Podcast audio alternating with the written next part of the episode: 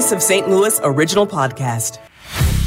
This is the STL All Local podcast. I'm Debbie Monterey with the local stories from the KMOX newsroom for Wednesday, July 19.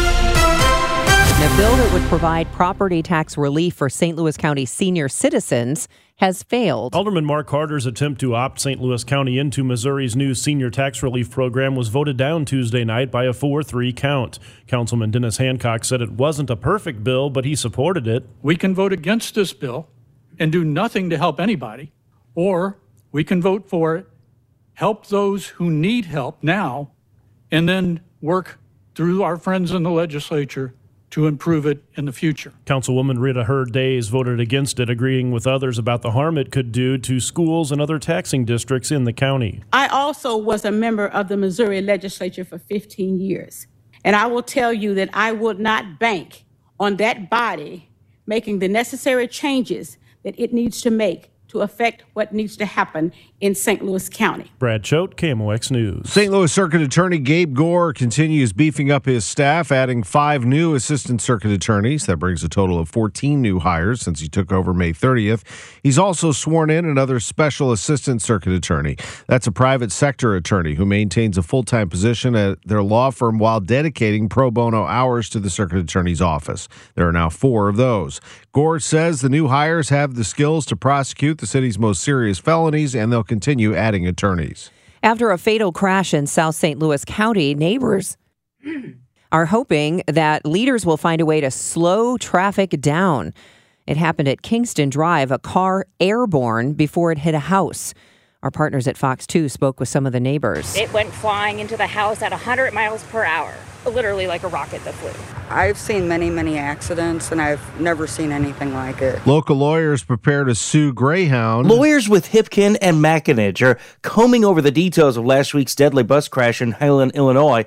Lawyer Brady McAninch says they'll take aim at Greyhound and possibly the driver. At least one of the injured parties accepted a $2,500 payout from Greyhound within hours of the accident before ever being checked out by a doctor.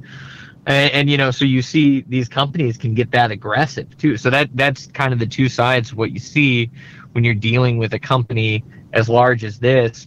They're trying to minimize the claims or completely erase them if possible. McAninch says doctors are still pinpointing the injuries of his two clients who were part of the 14 hurt in the crash. He says the investigation could take a year or so, so it may be a while before they file. Stuart McMillan, KMOX News. A person of interest in Tuesday morning's killing a, of a BP gas station clerk escaped police custody while handcuffed. St. Louis police say 19 year old Jatavian Scott was in custody in connection with the shooting death of 22 year old Ayaz Ahmed. At some point, Scott, who was handcuffed, managed to escape police custody and then ran. He was last seen running through the Peabody housing complex. Scott is African American, wearing a white t shirt, dark jeans, with a tear in the right knee, and no shoes. We have pictures of Scott at KMOX.com. If you see him, call 911. Maria Aquina, KMOX News. The St. Louis Community College system is growing. This morning, the system will break ground on a new Center for Nursing and Health Sciences on the Florissant Valley campus. Chancellor Dr. Jeff Pittman. We built a very similar building down at Forest Park, uh, at the Forest Park campus, and it was very similar programs. And the day we turned the key and opened the door, that building was full with students. And this building, we, we will experience the same thing. This is the second of six construction projects across the college system. At 612 from the KMOX Business Desk, St. Patrick Center has a new CEO. It's Amanda Laumeier, who had been serving as interim CEO since Anthony D'Agostino left to head up Peter and Paul Community Services.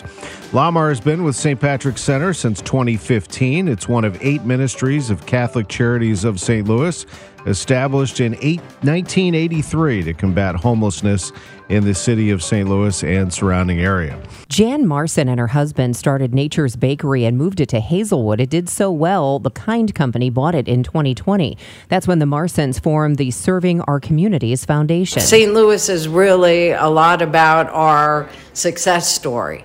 And we pretty it's our adopted town and we wanted to do something for the folks that got us where we were. Serving our communities is launching food city an initiative with $150000 in grants to help entrepreneurs launch that next food product.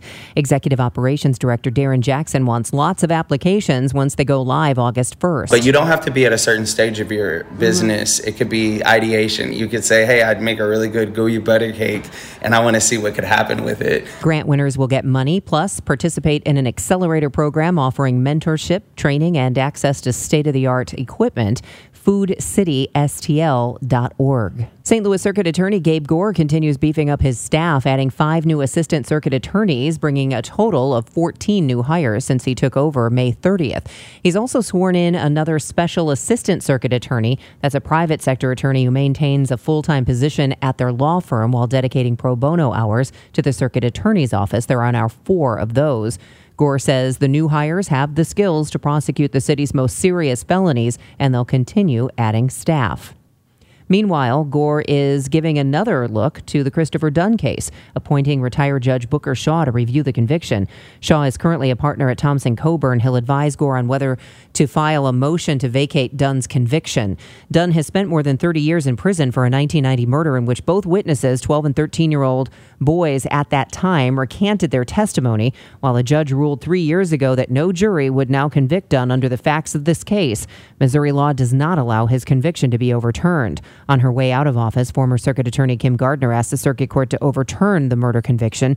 Gore withdrew that motion, saying he'd conduct his own investigation. I'm Debbie Monterey. The STL All Local podcast is produced by the KMOX News team. Get all the local news you need on the Audacy app or wherever you get your favorite podcasts.